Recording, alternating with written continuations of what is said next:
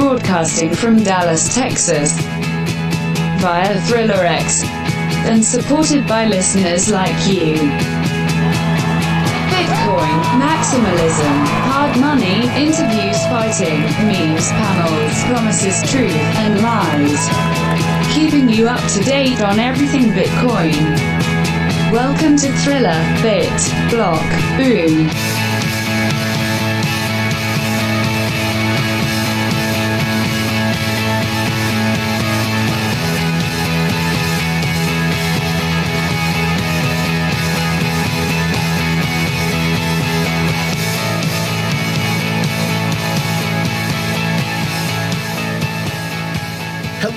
Ladies and gentlemen, boys and girls. Welcome back to another exciting episode of Thriller Crypto. Today is August 30th, 2020, and we are talking Bit Block Boom. That's right. I'm about to check out of this hotel here in Dallas, Texas, and I thought, you know what? Let's go ahead and do our recap episode before I leave while it's still fresh in my mind, right? You go to a lot of these conferences, you start seeing that you forget half the people you met as soon as you leave the leave the place. Um, so I'm going to kind of give you my kind of thoughts on this Bit Block Boom conference, and the reason I want to do this is because this is. If you listen to our previous Thriller Crypto episode that we released on our main channel, Gary really sold the fact that this was a Bitcoin maximalist conference for Bitcoin maximalists. And that's a really touchy subject in the crypto space. So I want to give you my thoughts on that. I want to give you my thoughts on exactly what I heard in the hallways, what I what I saw, kind of what my thoughts were on the speakings and presentations. But before we do all of that, let me give you probably the most entertaining um, speakings that I saw there. The first one is from Jimmy Song. And I don't know Jimmy personally. I've ran into him a couple times in, at South by. Um, I, I tend to see him in Austin whenever there's anything Bitcoin related, but I don't personally know him, right? Other than the fact that he is a prominent Bitcoin maximalist who is a also a developer and a book writer and really intelligent. So when I saw him give this presentation, I I couldn't help but think like, gosh, he looks really nervous. Uh, I've seen him speak several times, and every time I see him speak, he just looks really cool, casual, you know, to the point. But this time, he just just looked nervous, um, and for whatever reason, you can kind of tell what he was talking about was really personal to him. Um, there was a, there was a questionnaire afterwards and uh, somebody asked him a personal question, and he answered it, uh, which was kind of surprising because a lot of people in the space don't usually do that. They don't want to dox themselves. So, this first talk um, is from Jimmy Song, and he talks about the moral case for Bitcoin. And he really does a really good job of really hitting home with, you know, individual liberty uh, versus elitist vision and you can tell he really f- fundamentally believes in this stuff, right? At, at its core level. Um, one of the things that I was really surprised with was just how personal this this uh, presentation for him was. Uh, it was afterwards that I saw him post a tweet, and it said something to the likes of, "Gosh, I miss going to conferences. I miss this, and I feel humbled by it." Um, and that's kind of that's kind of what I saw up there on on that stage was somebody who probably nervous because they haven't done this in quite some time, but was talking from a place where it was really personal to him what he was speaking about. So, take a listen.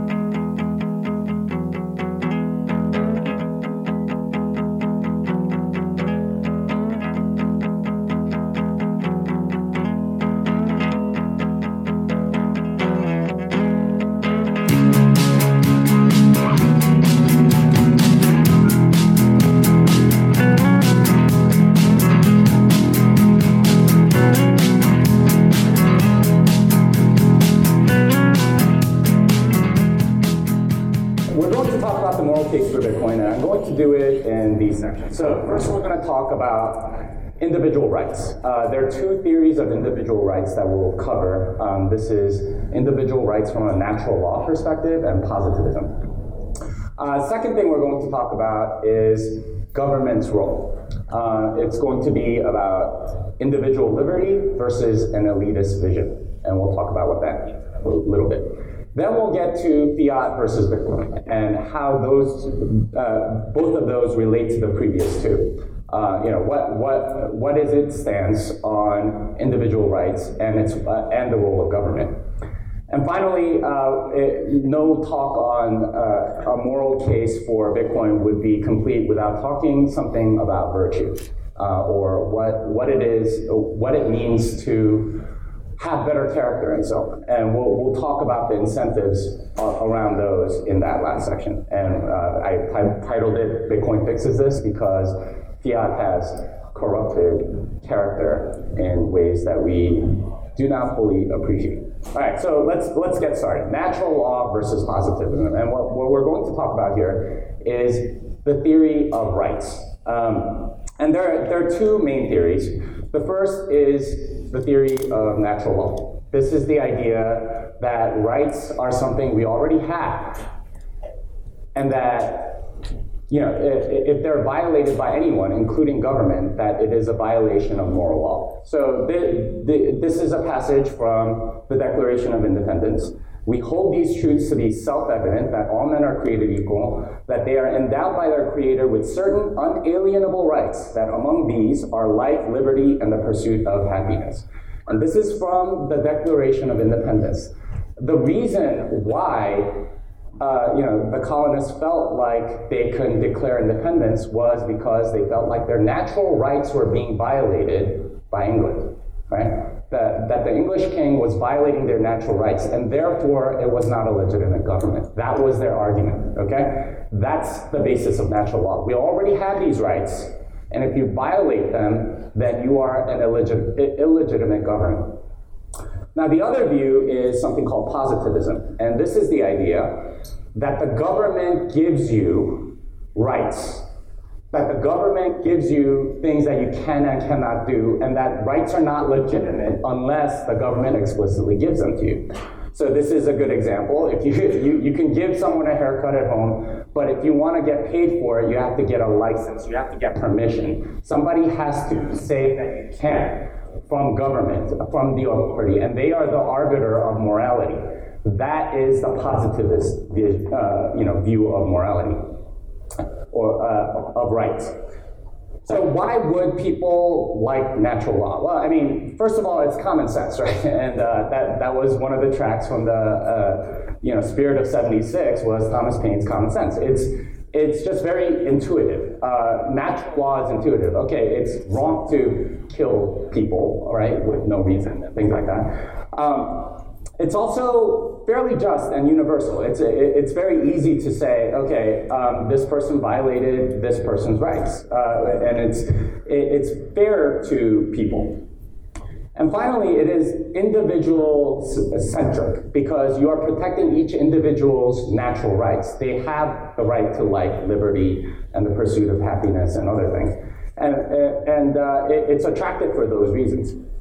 Now, why would anyone like positivism? Well, usually it's people in power, and the reasons are first, uh, it's much easier to enforce. Right? Uh, positivism says if you if you are not given that right, then you are in violation.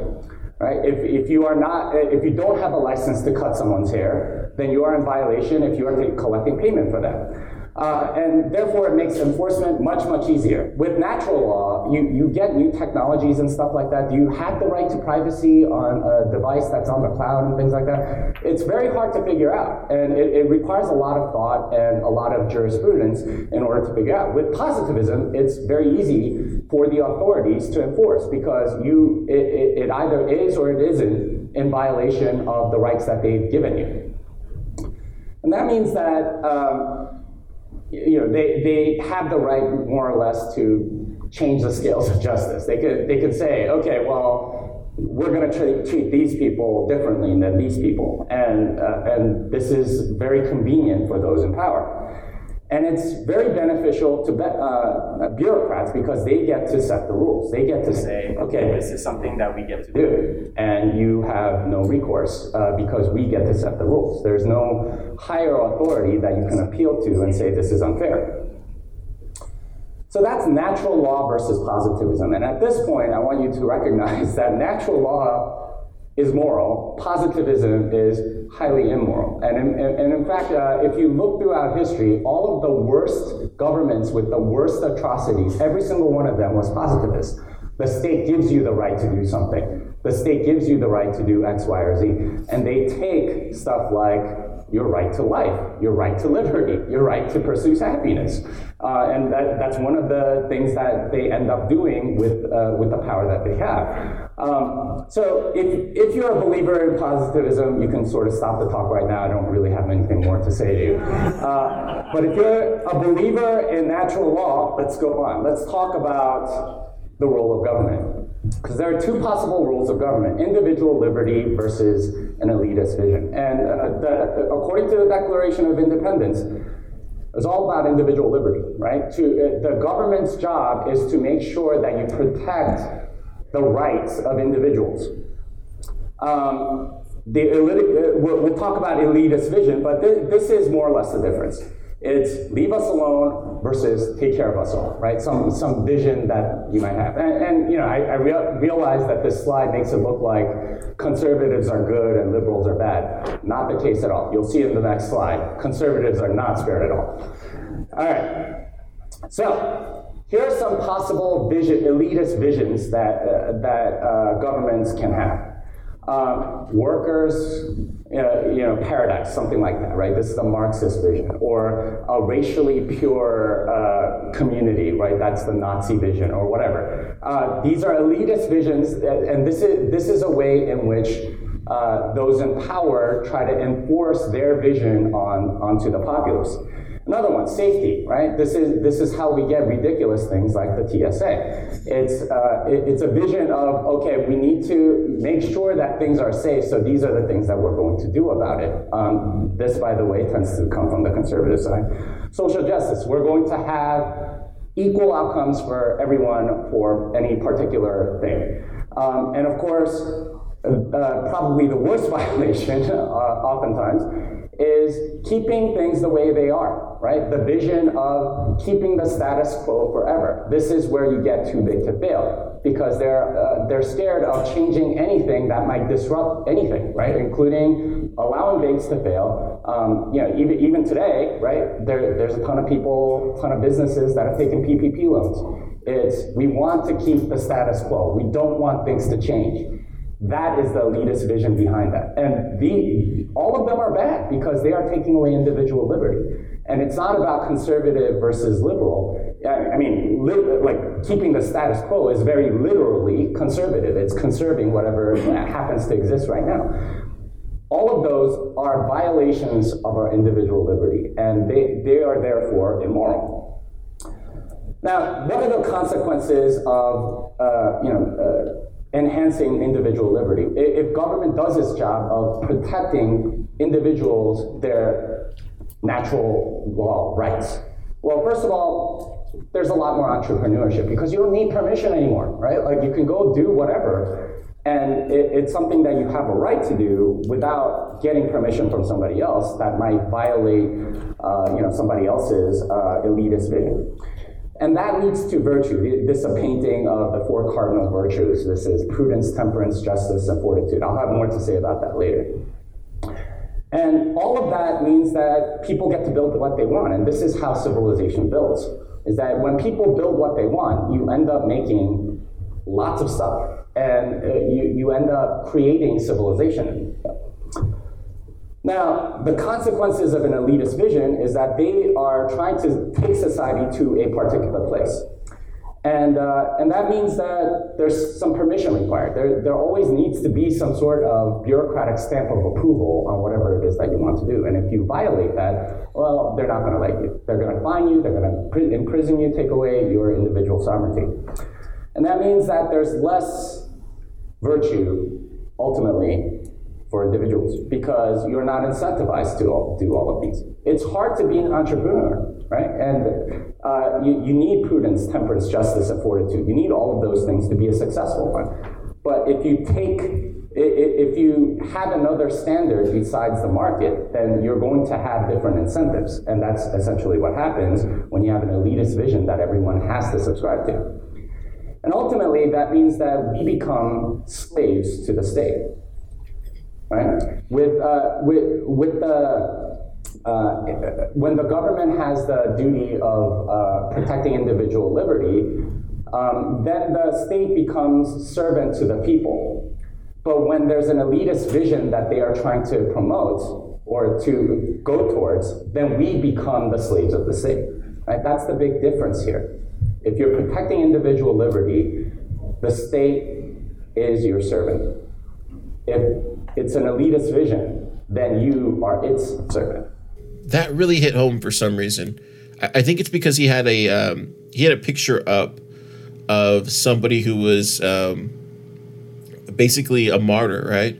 And w- when he said that, you know, they could take away your your your liberty, they can take away um, your life, they can do all these things, but at the end of the day, Bitcoin is a belief system and the next person is can can can take that belief system and and and run with it. So this next speaking, um, it's not going to be a surprise. It's it's Tone Vays. there is one thing. This is my first time ever seeing Tone Vays um, like give a speaking. There's one thing about that I noticed right away was this guy really captures a room. Uh, not quite like, like not quite like. Uh, I, I, still think the best speaker, and this is not a knock on Tone because it's totally not. Because I think this guy is just probably like one of the best speakers in the world. Um, is uh, Andreas uh, Antonopoulos? Like I, I think that is like he's just on another level of, of great speakers. Um, his cadence, everything, the way he presents. Um, how he talks. Like it, it's just like seeing it, on, seeing his speakings on YouTube. That's fine, but until you see him in person, uh, I don't. I, I've never, and to this day, I still haven't seen a better public speaker uh, than him. I, I mean, he's just on a league of its own. But I will say, Tone on on on another hand, he has a way of uh, capturing the room, and, and I mean that not in a like uh, look at me kind of way. More like um, he walks in the room and everybody's genuinely gets happy. And, and I know what you're probably saying. You're probably like, oh, car. what are you talking about? No, it, it's kind of like, um, and, and, you know, I, I, watch his YouTube videos when I have time. Uh, I, I, generally like the guy. I think he's, I think he's great. I know, I think he says controversial things. Uh, but you know, there's a lot of people in the space that say controversial things. Um, but I think what I think what he does is when he walks in a room, there's a genuine sense of like just everybody starts smiling, right? Because Tone's in the room, and you can kind of see that on stage. Like he has this way of being very open, um, upfront, uh, casual, easygoing guy. Like um, that was really shocking. I, I've never quite saw that uh, I guess it doesn't translate when you're watching it on YouTube or anything like that, but that was kind of interesting. And he really gave a, a fascinating uh, and really very heavy on uh, on statistics, which I was very surprised that he did his homework. Um, but uh, he he literally comes out the gate and starts talking about Charles Hoskinson, and I didn't get a chance to record that. Um, but you know, I thought that was completely fascinating. He just goes off on Cardano um, but he, he his speaking was about why only Bitcoin can be considered sufficiently decentralized. And I think he really convinces me of this of this point of view. I've always, me personally, I've always looked at uh, decentralization as a spectrum, right? Uh, being in the IT space, we know, I know, I know how clearly centralized a lot of things are. So when you see something like Bitcoin, I, I, I can see the, uh, the overwhelmingly decentralization aspects of it and, and be you know completely in awe of it because it's it, it's a breakthrough in computer science, you know. And so when I see these other platforms like, like Ethereum, like EOS, like Tezos, like Cardano, it's clearly centralized. But I think um, what Tone does is take it to another level. He starts talking about how you have you know core developers in the bitcoin ecosystem and you have miners you have nodes and he goes through this whole talk on all this stuff. But i think what he really hits home is bitcoin is far more decentralized than any other blockchain out there. And there's a lot of people that will give bitcoin crap for you know china holding a vast majority of mining power uh, but like I said in the past, you know, you can clearly see that it's shifting away from that being, you know, the main stat. Uh, and so he really brings a lot of statistics up here. He even talks about nodes and how we've kind of gone down since 2017. Uh, and completely fascinating. Uh, surprisingly, Litecoin has uh, far more decentralization than than I really thought uh, existed uh, as far as mining. Um, but he really does a really good job explaining all this, and I was just really impressed with his his uh, his insight on all the statistics. So, with that, take a listen.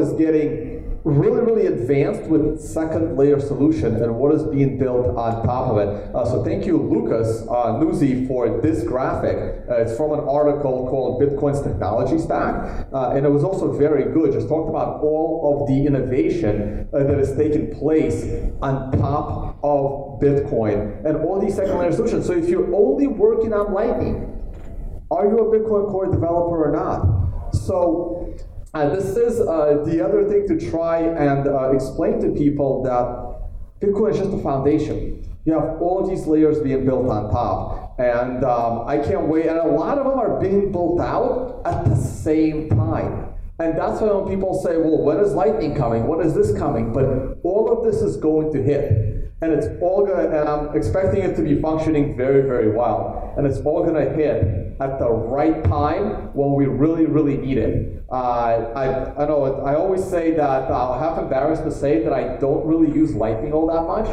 but I haven't needed to.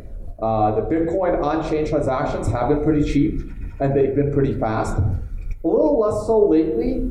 Uh, so, uh, but that's on my to-do list right now. While quarantine is still on, uh, to get my Lightning game up because I think next year, when the price of Bitcoin does rise, and the moment we even come close to the old all-time high, I think everyone's going to have to use Lightning if you want your transactions to be fast, cheap, and more private. So a lot of innovation is coming, and I don't understand how any other projects can claim that their the code of their project is sufficiently decentralized. I believe that's a challenge because you can name one or two developers and it kind of ends. And if your altcoin can't hard fork because one guy wants to hard fork, that's not a decentralized uh, coding effort. So that's my view on it. Or the nodes believe the coders uh, and everything they say, which we're going to get to in a minute. All right, so let's move on to part two. So uh, the second part of what makes Bitcoin decentralized is mining. And uh, Guy Swan talked about this uh, earlier in his presentation, which was great. Uh, this is awesome. Like the, the people that spoke at BTC Pay Server, uh, been using it for about two years through my website. Uh, so that's uh, great. So uh, and of course, we'll call it multi-sig and Jimmy Song. So the presentation's been awesome. But uh, guys, want to talk about mining, and Bitcoin mining is uh, now that I have a statistic is as much as the country of Switzerland, or we've passed Switzerland, and eventually it will come up. Uh, I can't wait till uh, Bitcoin mining uses more energy than uh, it's in the top 10 of all the countries. Uh, so that's what we're looking forward to. And anyone can join the mining game. Uh, the barrier to entry is not simple, but anyone can do it. You don't need a license. Uh, you just need to understand uh, mining, you need to have access to the equipment, and you need to understand how to minimize your cost uh, with the electricity cost. And a lot of people love to demonize Bitcoin. This is the, I've debated Nouriel Roubini, and it's very, very frustrating. When he sits there and says, Bitcoin is centralized because all the mining is done in China. And that's just incorrect on so many levels. Uh, because, first of all, mining being centralized doesn't make Bitcoin centralized. He's forgetting about the coding effort, which I just already explained, and he's not doesn't even understand the concept of a node, which I haven't even gotten to yet in this presentation. And mining isn't done by single person mode, it's done in pools, and anyone can join, enter, and exit the pool. And mining in China isn't as big as it was before, and even if it was big, that's still okay because uh, the user activated fork proves that miners are not in control. Uh, they have a job, and it's a very, very important job. Very important job to keep Bitcoin decentralized. But uh, the pool operator still has a lot of theoretical control over what happens. Uh, but that's because everyone is still running uh, Stratum version 1 in their pool software when a block is found, and that is what uh, Braiins is trying to change, which is uh, it's probably going to happen on Slush Pool first, uh, and that would give the individual miner inside the pool uh, more power as to, or more say as to how that block is being structured. So now, if every single pool adopts the new, uh, basically the, the new code to how to structure that block, then the picture would look more like the one on the right, where even though it doesn't matter what pool you're in, you're still in control, and the pool doesn't have this centralized aspect to the mining. And uh, mining does have play a crucial role because it decentralized system of their time. And this is what's weird how projects that don't even have mining try to claim that they are more decentralized than a project that does. Because they just eliminated an entire third to maximize your sufficient decentralization. And we saw lots of shady things happening in the mining space, uh, mostly on lesser altcoins. Uh, and there was a lawsuit going on now, again, with uh, our favorite punching bag, uh, Bcash, where uh, rumor had it that the hash rate from the bitcoins.com uh, mining pool was used to defend the split versus Craig Wright because Craig Wright had more hashing power on that chain. Uh, they also were able to put uh, what do you call it? Like uh, stop the code from being updated. There was checkpoints uh, into the code, so everything just went centralized in order to protect uh, your blockchain, which is not how it's supposed to work. So.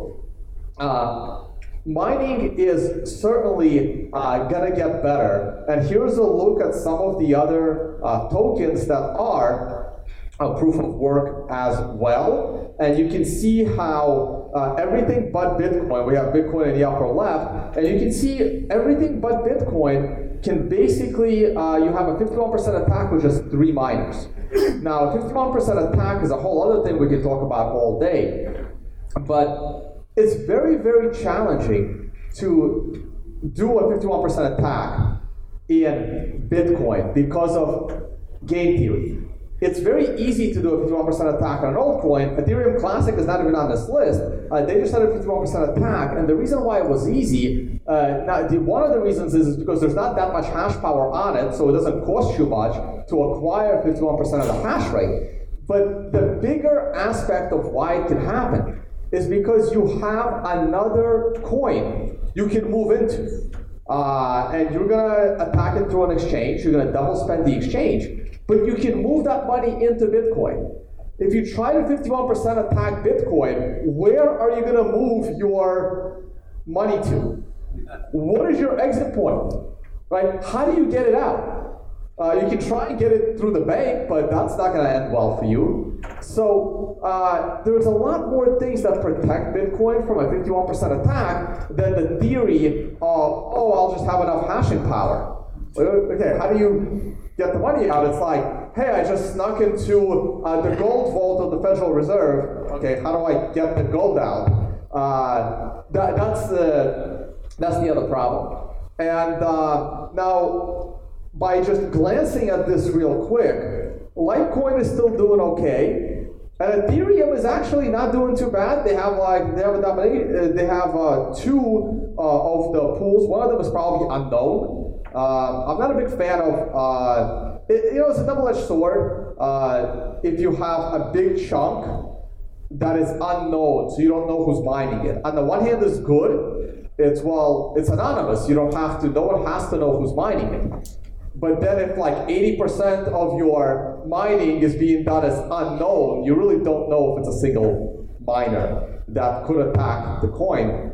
And uh, it, again, it doesn't make sense to attack it if that's the highest level coin like Bitcoin. But if it's not, it certainly will get attacked at some point. And the irony is that if we look at Ethereum, which I was going to talk about at the end, but if we look at Ethereum, they have the same three aspects. You have nodes, you have miners, and you have the code. Well, it's pretty obvious that the coding is fairly centralized, even though they claim they have more developers. Uh, but it's not about the quantity. And some other projects, going back to the code part, it's not about the quantity of your developers. Do you want as many as possible? And it's definitely about the quality of your developers, but I'm sure there is some altcoin project out there that says we have the smartest engineer in the world. Yeah, but it's the combination of quality and quantity. If you have one amazing smart guy, um, okay, that's great. And if you have 18,000 coders that no one's ever heard of, that's okay. But that combination of quality and quantity is what separates Bitcoin from the rest. And Ethereum's mining is actually pretty decentralized. But guess what they want to do? They want to go proof of stake, which just baffles the mind. Uh, they go proof of stake because they understand that um, uh, the way they're mining uh, is not going to last in the long term. But uh, it's just to me that's funny that that's the out of the three things, as hard as it is to run a node, and you can read Stop and Decrypt articles for that. They have, their nodes are way more centralized, full archive nodes and their coding is centralized. The only aspect of their chain is decentralized as mining, and that's what they're looking to get rid of, which I find incredibly uh, comical. All right, so let's move on to the last part. I have about six minutes left, and that's the nodes. So this is the one way that someone like myself can't actually participate. Yeah, I run one miner, but that's more of a hobby. I can't really help the Bitcoin network much by running a mining farm, not my specialty. My, uh, I do have a degree in financial engineering and I was coding at one point, but not very well. Uh, so that's not going to happen either. But I can run a full node. And that's really, really important. And if we look at the full nodes, and we all learn how important nodes are, again, during the user activated software. And the latest statistics from BitNodes are estimating that there are about 10,000 nodes. You can see the concentrations in the US and in Europe, even more so in Europe. Uh, not as many in Asia. But these, these are statistics are on uh, listening nodes. So these are the nodes where uh, you're actually connected to the network and you're letting the network know that here's my node and it's uh, open. And now Luke Dashjr has a different view on uh, nodes. And uh, right here's a graphic from May 2019. And he estimates that there are closer to 100,000 nodes. This is about 95,000 nodes. Uh, because you don't have to, you know, present to the world that this is my node and it's open on the network. Uh, however, uh, in this graphic, you can see that he lists only 26,000 of those nodes as having the most updated and the most recent version of the code. Is because a lot of people, while they take some time to create that node, they don't pay enough attention to it to keep it updated. But here's the worst part. This is a May 2019 graphic that shows close to 100,000 nodes. Here's the one, here's the picture I took a few days ago. And this graphic, and if you just add those up, that's about uh, 12,000, 12,000, 12,000, that's about 37, plus 5,000 of actual latest software updated nodes. And uh, where the prior graphic, if I have them next to each other, that was 26,000 in green, that's 5,000 in green. And if you add up all the nodes on the left-hand side, that's closer to 50,000. So according to Luke Dashjr, we lost about 50,000 nodes in the last year.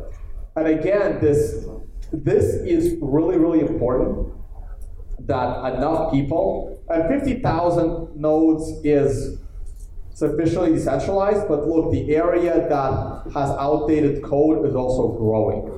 And uh, these are this is a little bit unfortunate, and hopefully, um, uh, like Start9 was doing their demo, and more projects will come out that will help people take sovereignty of their nodes to make that system, uh, that part of Bitcoin decentralization, more decentralized. Yeah, and that was BitBlockBoom 2020. Um, Tone Vays' was very insightful. Of course, uh, Jimmy's was as well. Again, there was other speakers that did a really great job, and so you know, hats off to the whole conference. Uh, it, the lineup was just great. I, I felt like every speaking was tackling one aspect of the Bitcoin ecosystem in a way, and so you kind of got an update of sorts um, for what was going on with the state of Bitcoin. And now I'm going to give you kind of my recap on everything.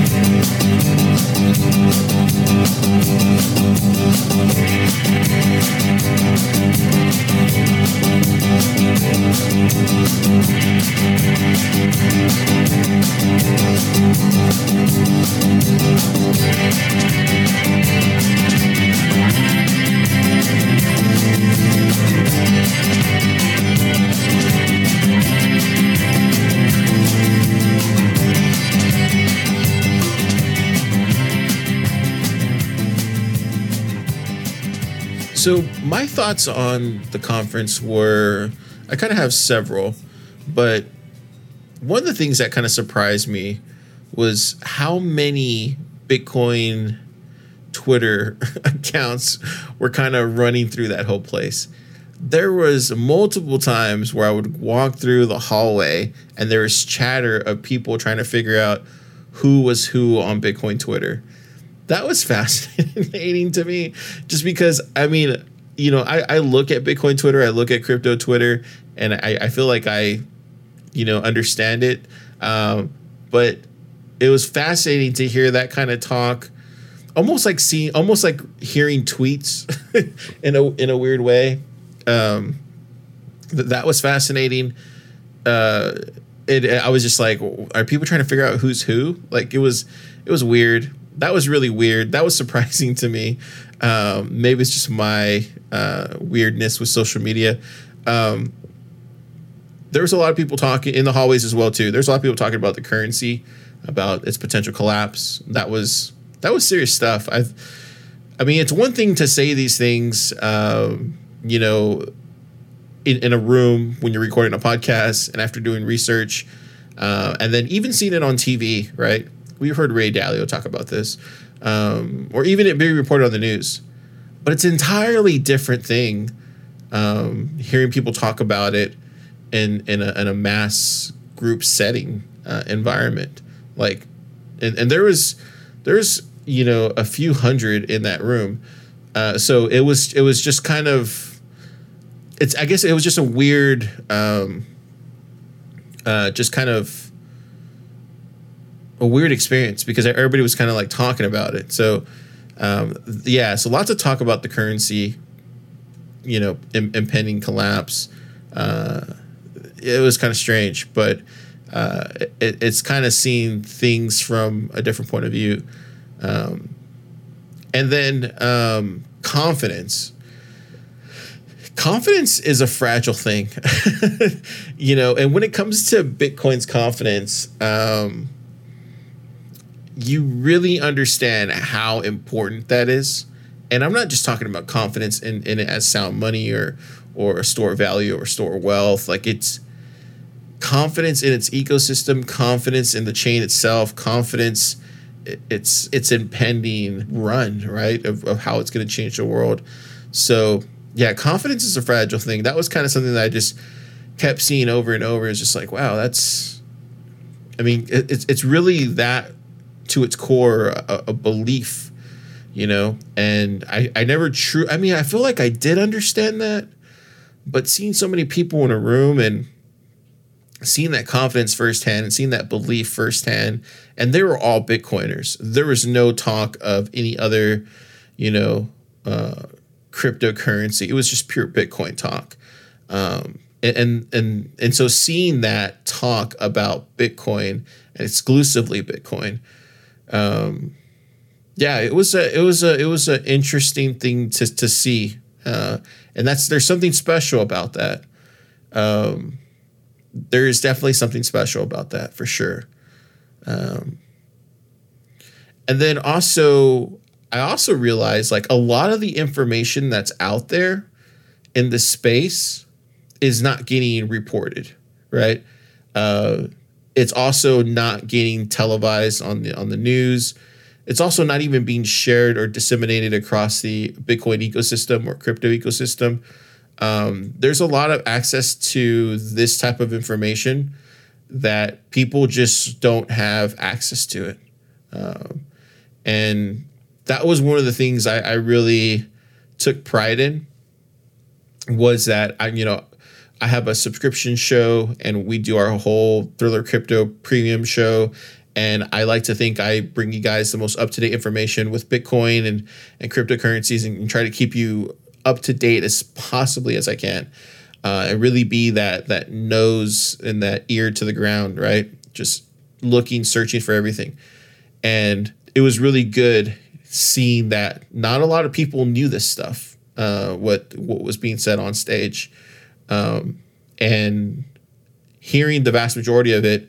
There's a couple things where I was like, "Oh wow, I didn't know that." Um, but I'm glad I know that now. Now I know where to look for that information, or now I know how to present that to my listeners, or now I know how to give that to my listeners and and keep them informed about that. Uh, so there's information that you just can't get unless you go to a conference. But I'm so lucky that I was in that room to hear that, right? Because if you watch it in a live stream, that's easily forgotten. Um, but it- it's something about seeing something on stage, hearing people talk about it, or even going in the hallways and talking to people. Like you, you're just you're gonna pick up things that you wouldn't have picked up if you weren't if you weren't seeing it if you weren't actually physically there. Um, so even though information might be imperfect some of the times, um, it really won't reach everybody.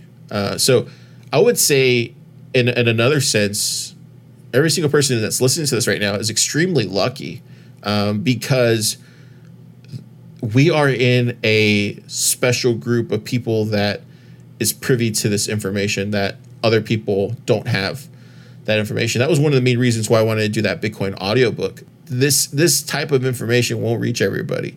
So, you know, be sure to share it with your friends and your family. Um, and I know they don't want to hear it, but you still need to tell them that these there's things that are already going to happen. Uh, it's just a matter of, you know, when, um, right? So those were the kind of thoughts that I came out of the um, of, of the conference. He really put on an amazing conference. His team, very professional, um, very, very, very nice. The way the uh, everything was set up, uh, probably one of the most. Um, ex- it felt very exclusive in a way. Um, so th- it had a very distinct style to it, which I thought was really cool. Um, and I would say this conference is definitely something that gives you an understanding of where Bitcoin is in, in that in that time. And if you're ever unsure of what the state of Bitcoin is, you could probably always head to Bitcoin. You could always go to BitBlockBoom and find out the state of Bitcoin. And there's other Bitcoin conferences like the Bitcoin 2020 conference, but it's not pure, it's not a pure Bitcoin experience. There's other, you know, coins there or other projects there. So it's not purely a Bitcoin conference. Um, but BitBlockBoom is a pure, pure Bitcoiner conference for sure. Um, I didn't see one alt altcoin at all, or even talk of it. Um, not because you can't say it, because there was really no reason. Everybody's talking about Bitcoin, so it's it's really fascinating to see that. Um, so yeah, looking forward to it next year for sure.